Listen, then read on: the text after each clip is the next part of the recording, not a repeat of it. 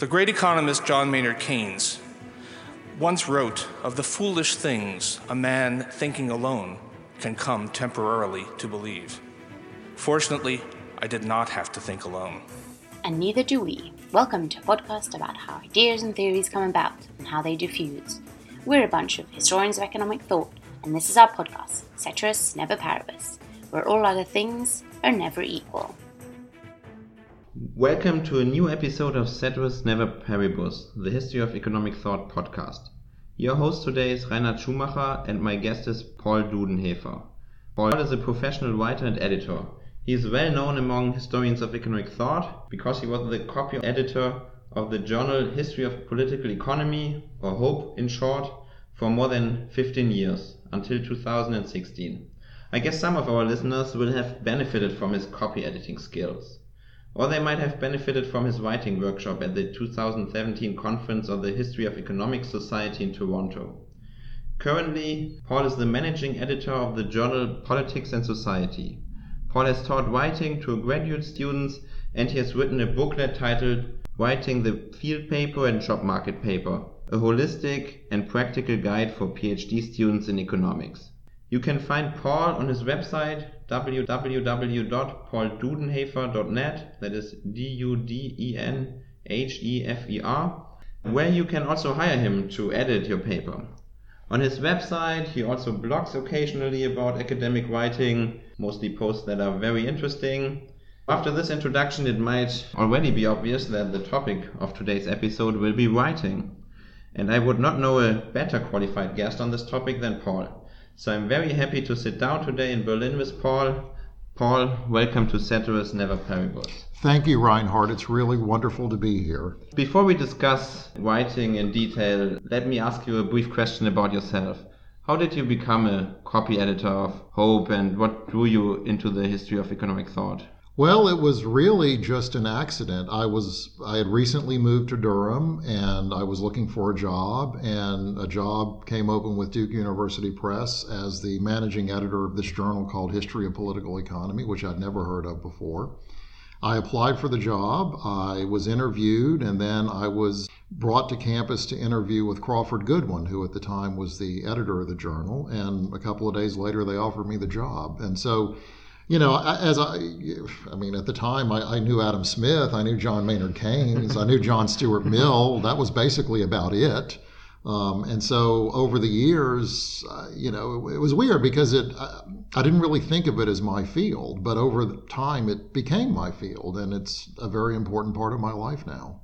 Well, that is uh, great because I think the field benefited a lot from you. Let's get to writing now, and most of us are writing or have to write journal articles, so I want to focus a bit on articles, even though I think much of what we talk about applies to other forms of writing as well. So at the beginning, well, one might have an idea or thesis perhaps, and now you have to turn it into a paper. So let's start with the, the framing of a paper. The first paragraph, especially the first sentence, and sometimes the whole introduction, are often the hardest part to write for many of us. But it is also the most important part since the introduction will set the scene for the uh, whole article. So, how do you frame an article? What makes a good introduction and what should you avoid? Well, the first thing you want to do is have, um, for, for, the for academic articles at least, you want to have a thesis or argument that you're trying to make. But beyond that, um, you want to put your thesis in a context that will suggest to the reader why it's important or why he or she should care about what it is you're you're writing about. Um, so I think that's that's the important thing to do. A lot of articles that I read that are in various stages of drafts what's happening is the author has all this material and they're basically quoting a figure and then telling you what the figure just said. They quote the figure, they tell you what the figure just said. But there's no story that is bringing this all together. It's not quite clear what all this quoting and interpretation is about. And so that's what you want to establish in the beginning of the article. You want to establish what is it you're going to be arguing here? What, what is your thesis? What is your main point? Why are you going to tell me the things that you're going to tell me? And in addition to just stating a thesis, you want to put it in a context that'll get people excited, that'll that'll make people want to continue reading your paper. So I think that that's what you really need to do in the beginning of an article. Now, there are ways that you can do this, and a very classic way to do this is in a very in a way that's very helpful to your reader is you can begin by reminding your reader what they already know. So establish some common ground. You know, bring them into the discourse by saying, "Hey, this is what we know so far. Okay, this is all familiar to you. Let's get comfortable with this." So that's the first step. The second step you want to do is then complicate that common knowledge. Okay, so, you know, this is what we know, this is something we don't know. And it's that this is something we don't know that really gets you into your paper. And then, of course, you want to respond to that complication with your thesis and um, what it is you're going to argue in the paper. So, establish a common ground, complicate the common ground by bringing in something we don't know, something that's unsure, something that's troubling, whatever it might be. Often this is signaled with a word like but or however or yet or something like that. And then that that opens room for you to state your argument and tell your reader what this paper is really about. I guess that also includes you have to make clear why the reader should care about what you're writing. Yeah, that, that's what that's one of the things that you want to do in the beginning of the art. Now, by saying make the reader care, there are there are degrees of caring here. I'm not saying that you have to write an article that's going to change the face of Western civilization. That's not what I'm saying. Mm-hmm. What I'm saying is for for the group of scholars who are inclined to be interested in what you have to say, you need to let them know why what you're saying is important. Why why relatively speaking it's something that they should care about. What are they going to get from reading this article? How is it going to enrich or challenge or add to or overturn what is already considered to be a settled matter or what they might already think about a particular subject? And what I also get from that, and correct me if I'm wrong, you, you should very quickly or early get to your main point set the common ground or shared knowledge and then immediately introduce a problem like not continue writing about i don't know sometimes the introduction is about basically everything but only at the end or even after the introduction authors would state their main point. I think what you're arguing is get right through it. Is that correct? Yeah so you know you want to state your main point sooner rather than later. I usually like to see the main uh, argument stated by the beginning of the third paragraph. Um, if, it, if it gets to be later than that, um, I'm starting to wonder what's this paper about? Where, where is the author going? Why is he telling me or she telling me what, what she's telling me? So, yeah, you want to do that sooner rather than later. And my general, about as late as I want to see that, is the beginning of the third paragraph. So you can think of your opening paragraph as establishing common knowledge. You can think of your second paragraph as complicating that, that um, common knowledge. And then you can think of your third paragraph as where you state your, your thesis. Now, does a paper have to go exactly like that? Of course not. I mean, there's all kinds of, I mean, when you're talking about writing, you're not talking about an exact science. Um, lots of papers begin by stating their thesis right off the bat. One of the things I noticed when I was teaching writing to uh, PhD students in economics at Duke is, is it's, I started noticing that theoretical papers that introduced a new model tended to state that in the very first sentence. So it was very interesting. That seemed to be kind of the convention with those kind of papers. So, you know, you have to, you know, pay attention to what your relevant literature does because you're working in that tradition. You're working against, you know, you're sort of working in that context. So, you know, pay attention to what people do. But yeah, generally speaking, you want to get to this sooner rather than later. And again, you know, I think the beginning of the third paragraph is about as late as you want to go. Now, can you be later? You can be later. Can you be earlier? Of course you can be earlier. But, you know, that's about what you should be aiming for. That sounds like a good rule of thumb then. Another matter that today most articles and books are published in English and often historians of economic thought, and I guess that applies to uh, academics in general. English is not their mother tongue. It's not my mother tongue, so this also complicates matters because you write for an English speaking audience and English might be different or the structure of the language from from your own mother tongue. So it's often difficult to write in English. So do you have any specific advice for writing to what one might call an Anglo American audience? Yeah, so I, I, had a very instructive experience a few years ago when I went to talk to the Japanese Society about writing in English. And to prepare me, they had sent me an article written in the 1960s by a physicist who himself was teaching Japanese physicists how to write in English. And the article was interesting because it let me know the writing conventions that the Japanese have that are different from English conventions. And so what I what I told them was for lack of a better term, I called it the Anglo American tradition. And I tried to explain what the Anglo American mind thinks a good article is. And some of the things that an Anglo American mind thinks about when they think of a good article is first of all, it has a single point.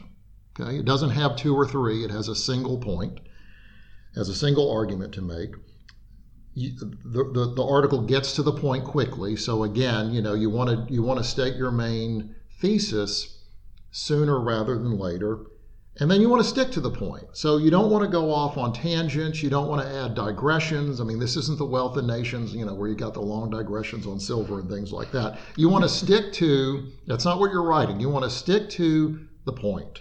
And uh, so that th- those are the things that I think you need to keep in mind if you're trying to produce an article that someone trained in this tradition will will will that that will strike him or her as a well written article.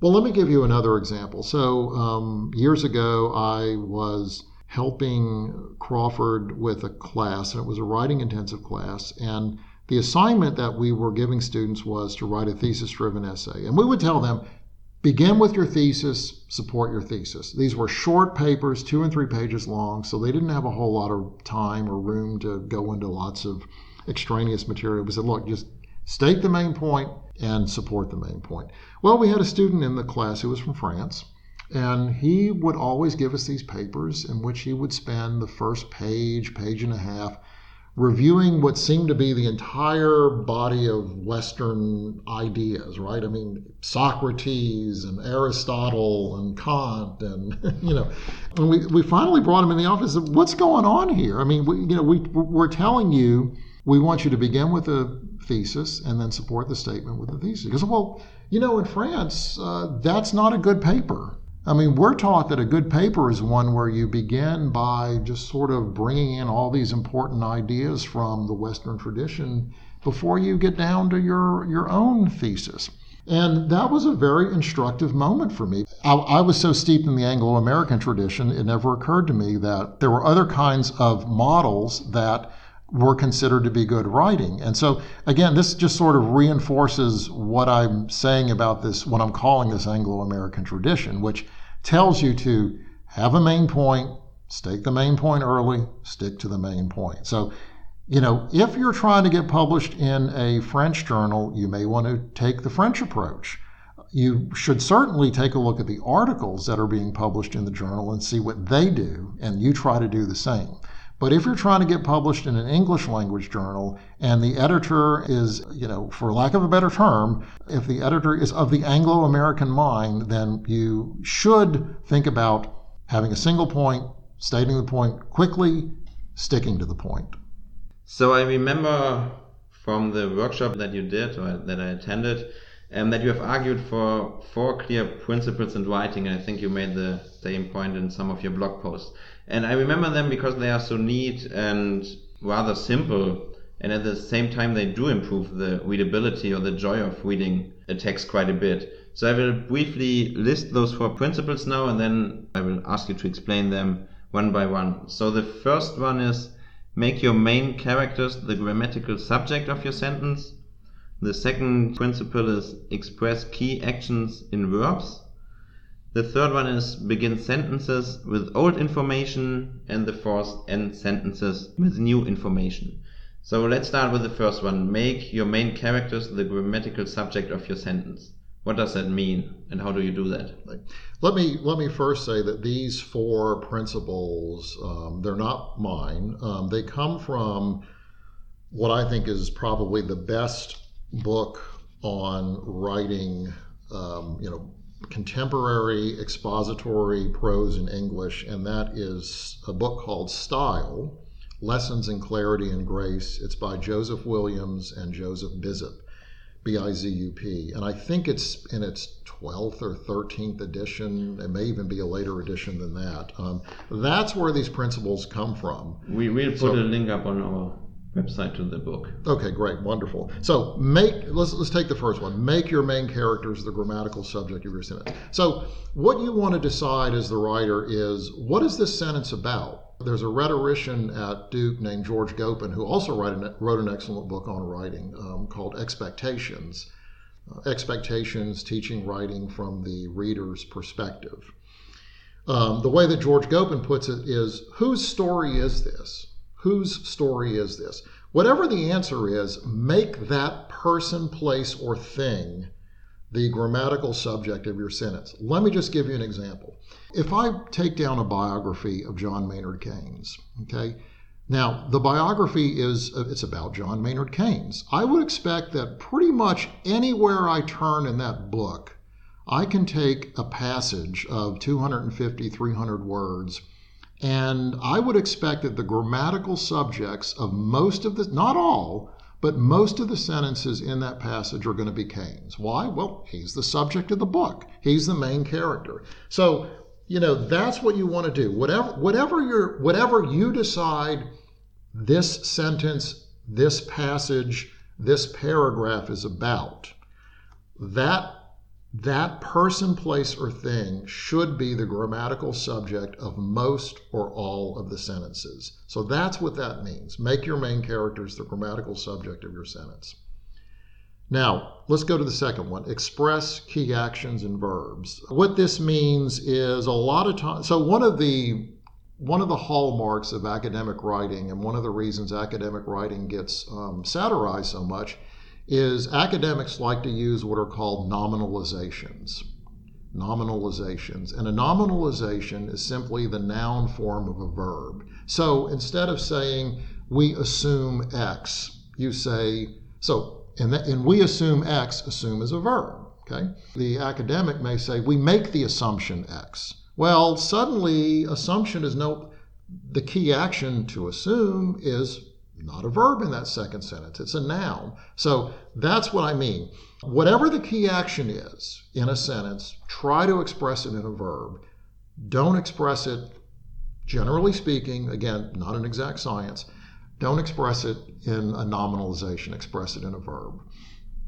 And then um, three and four are really, I mean, when I, when I read these two principles, uh, I mean, it just really um, opened a, a, it made a lot of writing. I now suddenly understood why I couldn't follow a particular piece of writing. So you should think of a sentence as having two kinds of information old information and new information. Now, what is old information? Old information is any word, concept, term, that the reader has already encountered in what he or she has read. Okay, that is old information. You want to begin sentences with old information. Why do you want to do that? Well, by beginning sentences with old information, something that the reader has already encountered in your writing, you make an immediate connection to what has just gone on before. And that's how you create flow in your writing. We talk about flow. That's how you create flow in your writing. You begin sentences with that old information. Now, you, so you want to, if you want to begin sentences with old information, then it just makes sense that you want to end sentences with new information. What is new information? Well, new information is, is information that your reader has not encountered yet in, in the text. It's information that incident, um, not incidentally, very importantly, I should say, is information you want to emphasize. So, a lot of people think the beginning of a sentence is the place of greatest emphasis in a sentence. It's not, it's the end of a sentence. So, you want to put new information, which by, almost by definition is em- information you want to emphasize at the end of your sentences. And I would say, and in his book, George Gopen says this too, the biggest problem that most writers have is they fail to put important information at the ends of sentences. They put them in the middle of sentences, they put it at the beginning of sentences. They don't put it where it's most effectively placed, which is at the end of a sentence. Now, I'm saying the end of a sentence, but what I really mean is any place of what's known as full syntactic closure. Full syntactic closure. That means basically before a colon, before a semicolon, before a period, not before a comma. Um, a comma is actually the only mark of punctuation whose function you really can't tell until you read past it. So, not before a comma. Uh, you want to put important information before a colon, before a semicolon, before a period. And again, those principles come from excellent book by Joseph Williams and Joseph Bizup, Style Lessons in Clarity and Grace. And I, I, recommend that book to anybody who has a piece of writing, has a draft, and they want to make it better. That book will help them do that. So, if I understand you correctly, what many people do is they would begin a sentence with new information and put the old information at the end of the sentence. Is that like the common mistake? So, people do that a lot. Um, people put new information uh, in maybe in the middle of a sentence. Sometimes a sentence doesn't have any new information, um, in which case it is a sentence that's really too short. A question that I get asked a lot is how long should a sentence be? And one way to answer that question is a sentence should be long enough such that it contains at least one piece of new information. If you do not have a piece of new information, if you have not gotten to a piece of new information in a sentence yet, you probably need to keep writing until you get to some new information. So um, it, it's a, it, it, would be a little too complicated to explain just orally like we're doing here. But George Gopen has a great, great explanation of how long should a sentence be in relation to its old information and, and, and in particular its new information. But yeah, so a, a, big problem is a lot of people will start sentences with new information and end sentences with old information. And um, that is where the flow of your writing starts to break down keep in mind that readers like to move from the familiar to the unfamiliar, the easy to the difficult, the old to the new. That's what they like to do. Okay, so that, that's another way to think about this, this. These two principles: begin with old, and with new. Is think about how readers generally like to experience someone's writing. They they really they really want to move from the old to the new, the easy to the difficult, the familiar to the unfamiliar. That's what you should do for them.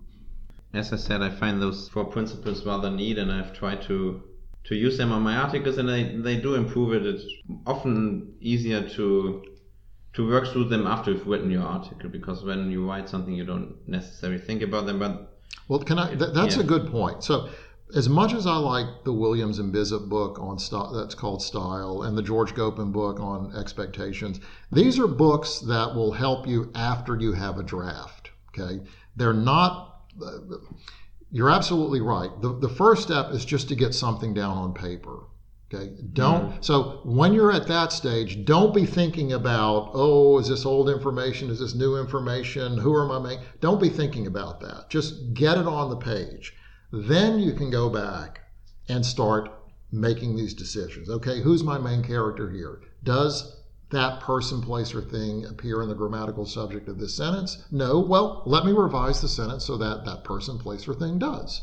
That's the way that you should use these uh, these principles.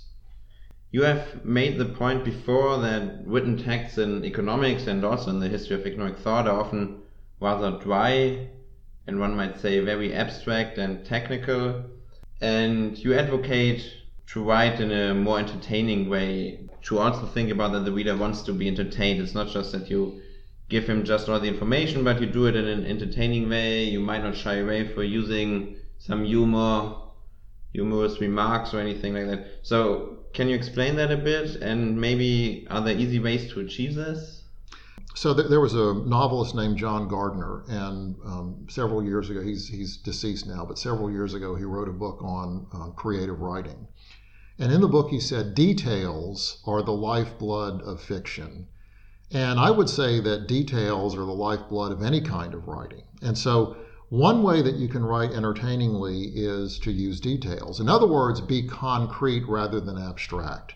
Uh, Deirdre McCloskey, in her book Economical Writing, is very good on this point. That's one of her, I think it's a, I don't know if you want to call them lessons or rules, but one of them is to be concrete. And she gives examples of what that looks like. That's how you write entertainingly. You, you, you're, you're concrete more than so you know deep place names person names um, specific names of objects um, rather than goods um, you know say automobiles even better rather than automobiles say chevrolets um, even better than that, say four door Chevrolets. You know, that's how you really write entertainingly. You, you go for the concrete rather than the abstract, and that's uh, one way that you can do that. Now, there are other ways too. I mean, right, and everybody knows what these are. You know, you can start with an anecdote, you can start with a quotation, you can start with a question. Um, the interrogative statement is used judiciously, is often a very effective way to enliven your writing and something that I don't see very often. But yeah, um, now you're fighting against things here, right? Because an academic article sounds a certain way. We're used to an academic article sounding a certain way and reading a certain way. So, you know, you're going to be kind of bucking convention here. It's certainly something that I would like to see more people strive for to write in a more entertaining way and, and to do that by being concrete, by being witty, by somehow doing something a little unusual or unexpected in the way that you open an article. Um, but, uh, you know, um, as soon as I say that, I know there's a lot of people listening who are trying to get published for the first time.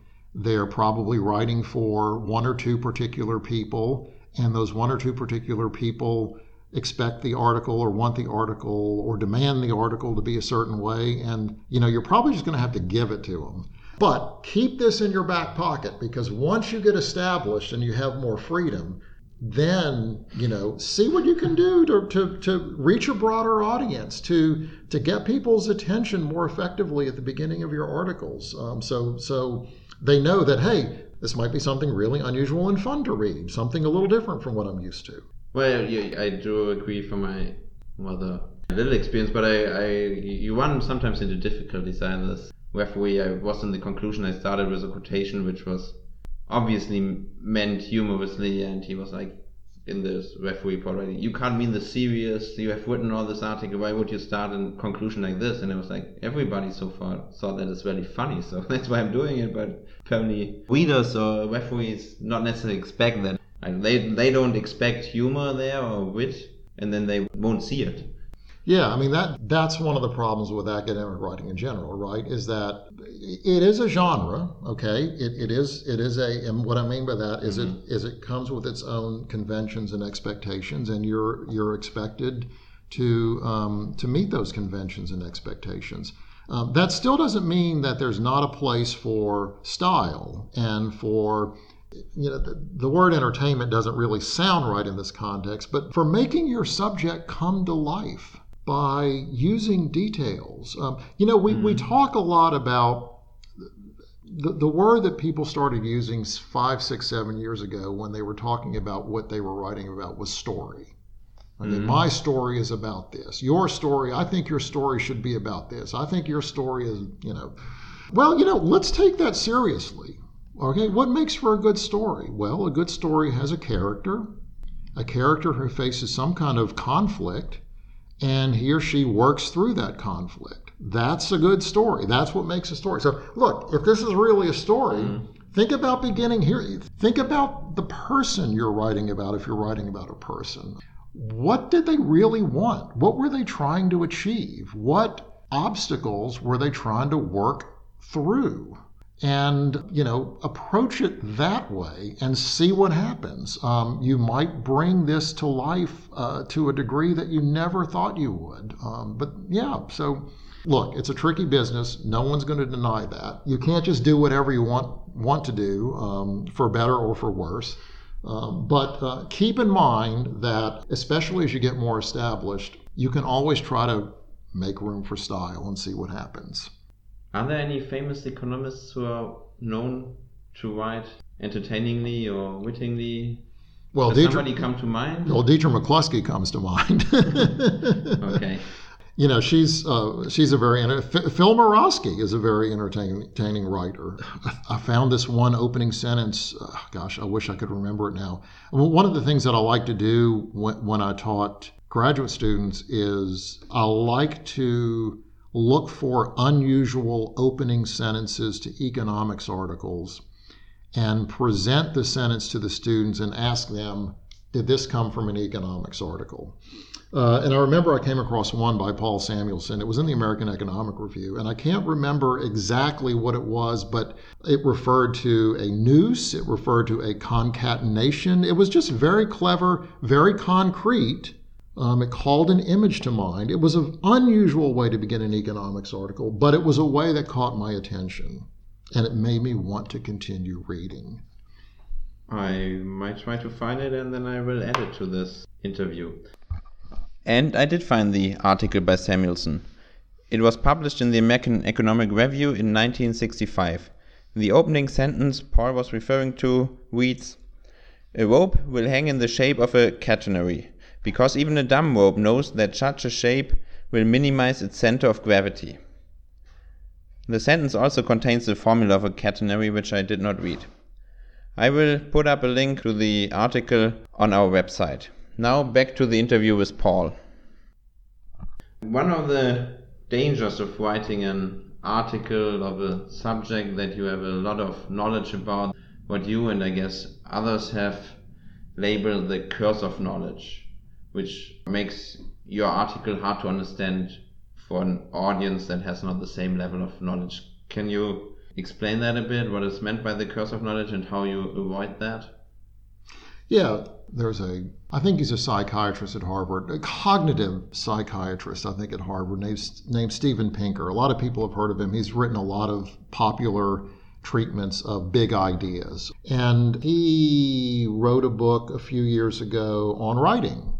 Um, it was called A Sense of Style.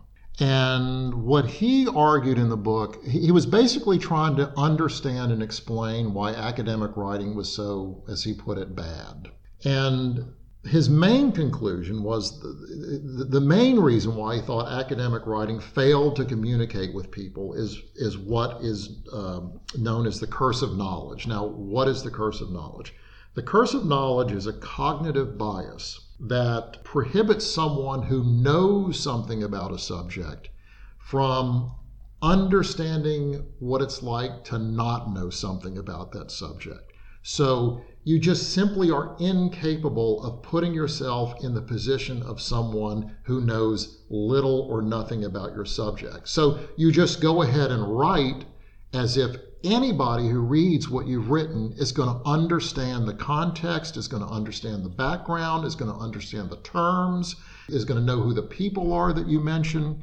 So that's the curse of knowledge. You know, I see this all the time. Let me just give you an example. So I was reading someone's, uh, a draft of someone's paper just the other day. And towards the end of the first paragraph, it only then became clear that this person had in mind all along criminal defendants. So she was writing about something, and in writing about it, the population she had in mind was criminal defendants. That only became clear to me at the very end of the paragraph. That's sort of what I mean. So, in her mind, all of this was clear. You know, the reader sort of would get this, but you don't get it. Now, how do you overcome the curse of knowledge? Well, the only way to overcome the curse of knowledge, I think, is to try your, your, writing out on readers who don't know as much as you do about your subject, which should be all readers, right? Because the only reason you write and share what you write is because you, you're, you're writing to inform people. You've learned something and you want to share what you've learned. So deliberately seek out people who probably are not familiar with what you're talking about. Ask them to read what it is you've written and see what their reaction is. But yeah, the curse of knowledge, it's it's a real it's a real phenomenon and I run into it all the time. Let me just give you an example. A couple of years ago, I went to the European Central Bank to talk to them about writing for a general audience. Now, what happened in that conversation with them? Well, a lot of people resisted what I was telling them because basically what I was telling them was this You can't assume that your readers know the meanings of these terms that you use. Externality, for example, shock, um, retrenchment. You can't assume that people know what these terms mean, and, and you've got to write in a way that makes these terms clear to people. Now, they didn't want to hear that. Okay, they didn't want to hear that. They wanted to just believe that anybody who read what they wrote would understand all these terms and concepts. They were afflicted with the curse of knowledge. They simply were, in their case, not only unable, but unwilling to put themselves in the position of someone who may not know what these terms mean that they're using. Okay, that gets us to another topic, namely the importance of feedback. To get feedback of your own work, probably or possibly before you submit it. And this is you alluded to it, one way of overcoming the curse of knowledge or becoming aware that you've fallen into the curse of knowledge. Maybe you want to elaborate a bit about the importance of feedback. So, I think everybody will agree that feedback is important. Um, I mean, that's what we, and that's how the papers are written, right? I mean, you, you present them at six, seven, eight conferences, you give them to six, seven, eight colleagues to read um, and and you get you're getting feedback um, along the way at several points. I think what really needs to be said is how you solicit feedback. So what the typical person will do is just give me a paper and say, read this and tell me what you think.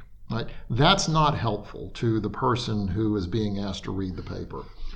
And um, you know, so what what I suggest that people do is ask for two things: ask for specific kinds of feedback and ask for specific kinds of feedback on certain parts of your paper, especially if it's a long paper. You know, give the reader some parameters. Give the reader uh, an idea of what kind of what, what are you worried about? Okay, what are you afraid that that the reader is not going to get about this paper? So, a great way to get feedback is to just say, "Hey, could you read the introduction to my paper and tell me in your own words what the main what you think the main argument is? Okay? Now, if they come back and say, "Well, I think the main argument is XYZ and the main argument is indeed XYZ," then you know you're on the right track. But if they come back and say, "Well, I think the main argument is A," and you're thinking, "Oh my god, the main argument is actually B," then you know you might have a problem. And then the next step is to try to figure out how the miscommunication happened. Why did that reader think that the main point of this paper was A when you know that it's B? So try to get them to explain how did they reach that conclusion. So it's not only important to get feedback, it's important to ask for specific kinds of feedback. You know, make the task manageable for your reader and guide them to give you the kind of help that you're looking for. Another great question is to ask uh, again of the introduction is, you know, read the introduction and tell me how my paper is different from other papers in the literature. That is, what what what what do you see as the main contribution of the paper?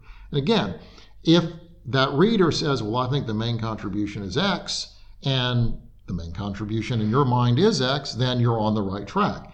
If the reader says, well, I think the main contribution is Y, and you're saying, oh my God, it's actually X, then you know you might have a problem. And again, you want to try to find out from that reader, okay, how did you get the impression that Y and not X was the main contribution of the paper? So it's not enough to just ask for feedback. You need to ask for specific kinds of feedback. Make it easier for your reader, turn this into a manageable project, and also make it helpful to you. You know, you, you know, let them know what you want from them. Um, otherwise, you don't know what you're going to get. It may not be helpful. Another way to get feedback, one could say, I remember that you told me that once, is um, read your paper out aloud. How is that helpful? How is that helpful? Um, you you experience uh, so so McCloskey tells you to do this in her book Economical Writing as well, and and and I I think it's a great way to experience your writing in a way that that you really can't if you just read it silently to yourself. So one of the things that you start to notice when you read your paper aloud is you become much more aware of the rhythm of your writing. You know the ebb and flow of your sentences. Uh, do sentences seem to just end abruptly? Is there a pleasing cadence to the end of a paragraph, the end of a sentence, the end of a section?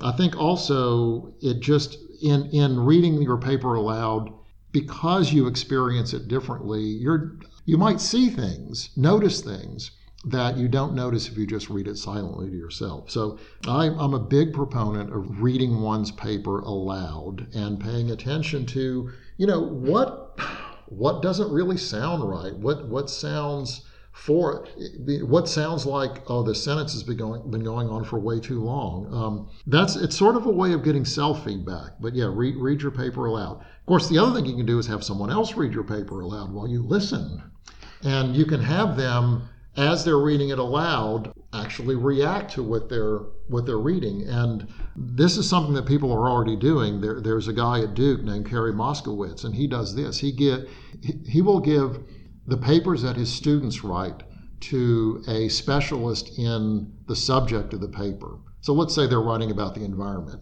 He'll give their paper to someone who is knowledgeable about the environment. It could be a journalist who writes about environmental issues. It could be a professor in the Nicholas School of the Environment. It could be someone who works for the EPA. And they will record themselves reading that student's paper aloud and reacting to it aloud as they're reading it. And it's a very fascinating process. And what it does is it lets you, as the writer, see how a reader experiences your writing. And that's something that writers don't get enough of. They don't get enough of what it's like to actually read what I've written. And that's a great way to get that kind of perspective. I've never let somebody else read my paper out aloud. I, sh- I might try that. That sounds uh, like. Let's pull like one out right now.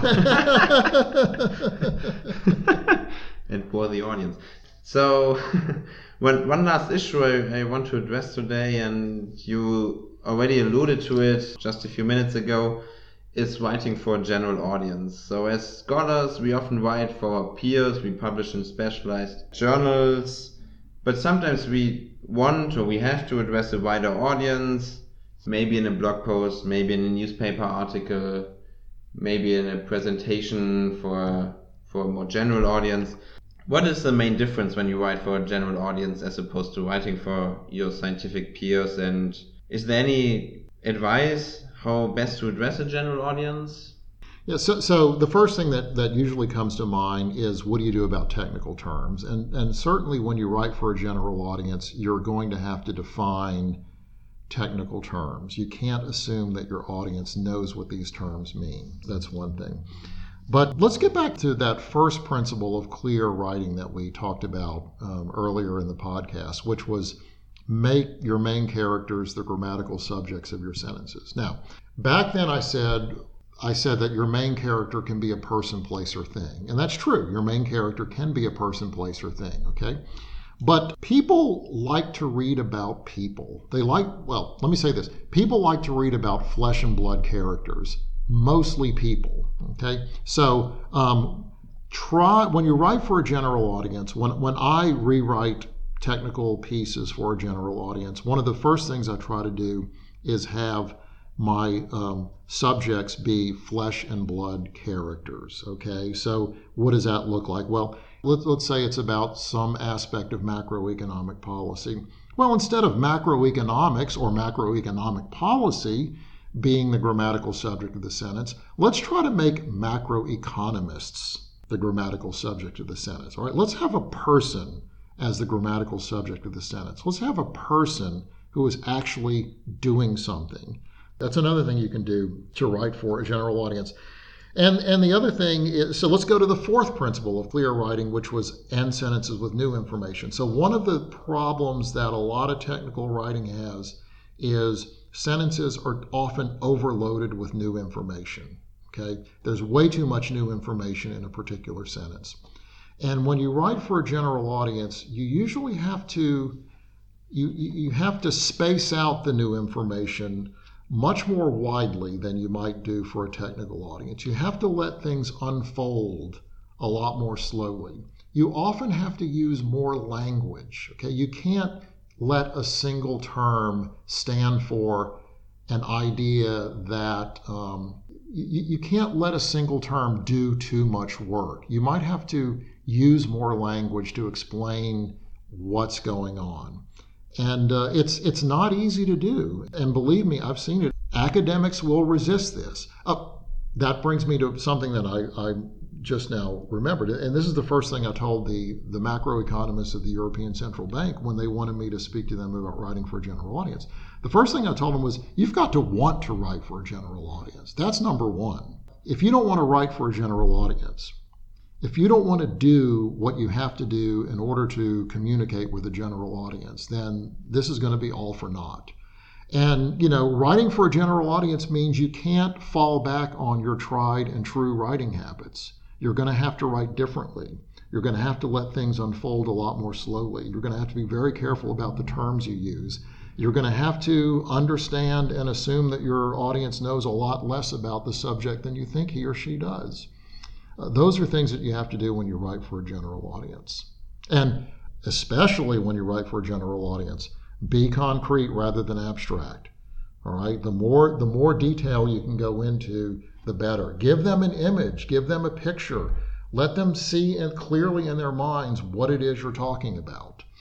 So yeah, when you're writing when you're writing for a general audience, be more concrete rather than abstract. Again, goods is abstract, automobiles is more concrete, even more concrete and better is Chevrolets. Even more concrete is that, or four door Chevrolets, and on and on and on. So, um, those are some of the things that you need to, to do if you want to write successfully for a general audience. Now, don't overlook this one thing. If you're writing for a general audience, you want to try your writing out on a member of the general audience. Don't give it to your fellow economist down the hall, okay? Because they're not going to know.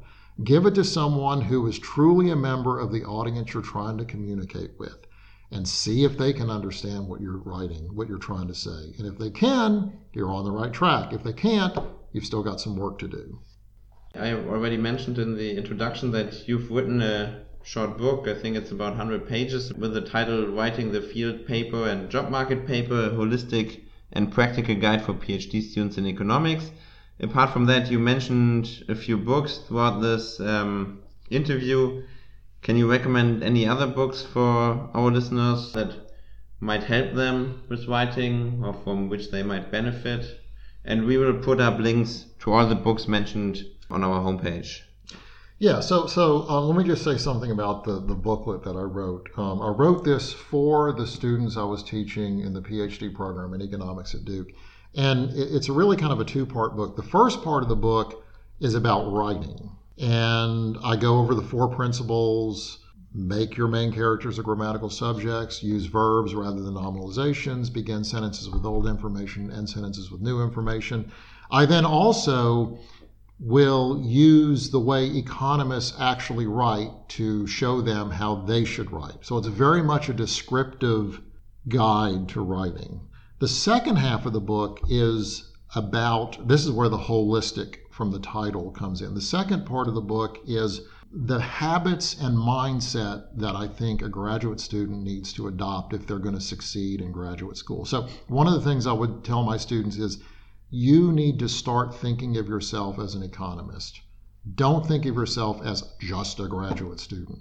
Start right now thinking of yourself as an economist. I am an economist who is interested in monetary policy. That's how, or I am an economist who is interested in Adam Smith, or I'm an economist who's interested in taxation, or I'm an economist who's interested in education. That's what you need to start thinking. So it, it involves an identity change, you're developing a particular identity for yourself. And there are other things to it as well, but that gives you a, sort of a flavor for the book. Now, other books uh, that I would, would recommend. I've mentioned some of them already. One is Style Lessons in Clarity and Grace by Joseph Williams and Joseph Bizup, B I Z U P. Um, another book that is uh, very similar to that book, but a little longer and a little more complicated, is Expectations Teaching Writing from the Reader's Perspective, and that's by George Gopen. And George Gopen is a rhetorician at uh, Duke University. Now, um, both of those books are excellent for what to do with a draft. Okay, it's, they're not great for generating a draft. I don't think um, they're really helpful once you have a draft. But boy, once you have a draft, those books are really helpful. Now, other things that I think you should you should read. Um, so I mentioned Steven Pinker earlier. He came out with a book on writing, and he published in the Chronicle of Higher Education in September of 2014 a condensed version of that book with the title uh, "Why Academic Writing Stinks" or something like that. Um, um, I'm not saying that it does. The title was just devised, I'm sure, to get people to read the article, um, hence the importance of a good title. But um, I would read that article, and because what he does in that article, he talks about the curse of knowledge, which I mentioned earlier. He also talks about something that is known as the classic style. And uh, the classic style is a particular way of writing that is very different from the academic style, but it's the kind of style that invites the the uh, immediacy and concreteness that I mentioned earlier. Um, so, so the Steven Pinker article in the Chronicle of Higher Education, I would recommend that one.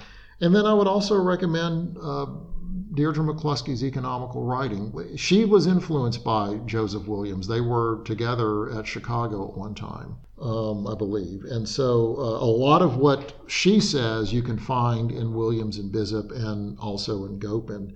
She also makes some really interesting points. I mean, one of the things she says is that one reason why she thinks her fellow economists write so badly is they don't read anything.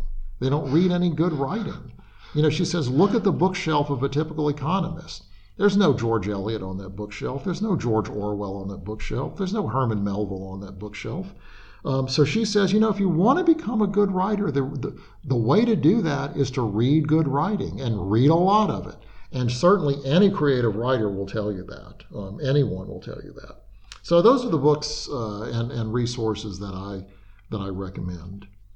Well, as I said, we will put links to all of them on our homepage, ceterisneverparibus.net. And uh, we will also link to Paul's homepage, which I urge listeners to check out, especially his blog. He has some nice blog pieces about single topics, and I sincerely hope he will blog more regularly in the future. Paul, it has been a pleasure to talk to you today. Reinhard, it's been wonderful. Thank you so much for having me. I've really enjoyed this. Thank you, Paul. Thank you for listening. We hope you enjoyed this episode enough to come back for more. The featured music is called Knowing Nothing by Midair Machine, and our intro features Paul Krugman at his Nobel Prize banquet speech in 2008. Thank you to Nobel Media AB for giving us the permission to use the audio. Please find the link to the song and Krugman's speech, along with more information on each episode, on our website, ceterisneverparibus.net. Follow us on Twitter, Ceteris N Paribus, and listen to more episodes on iTunes or your favorite podcast app.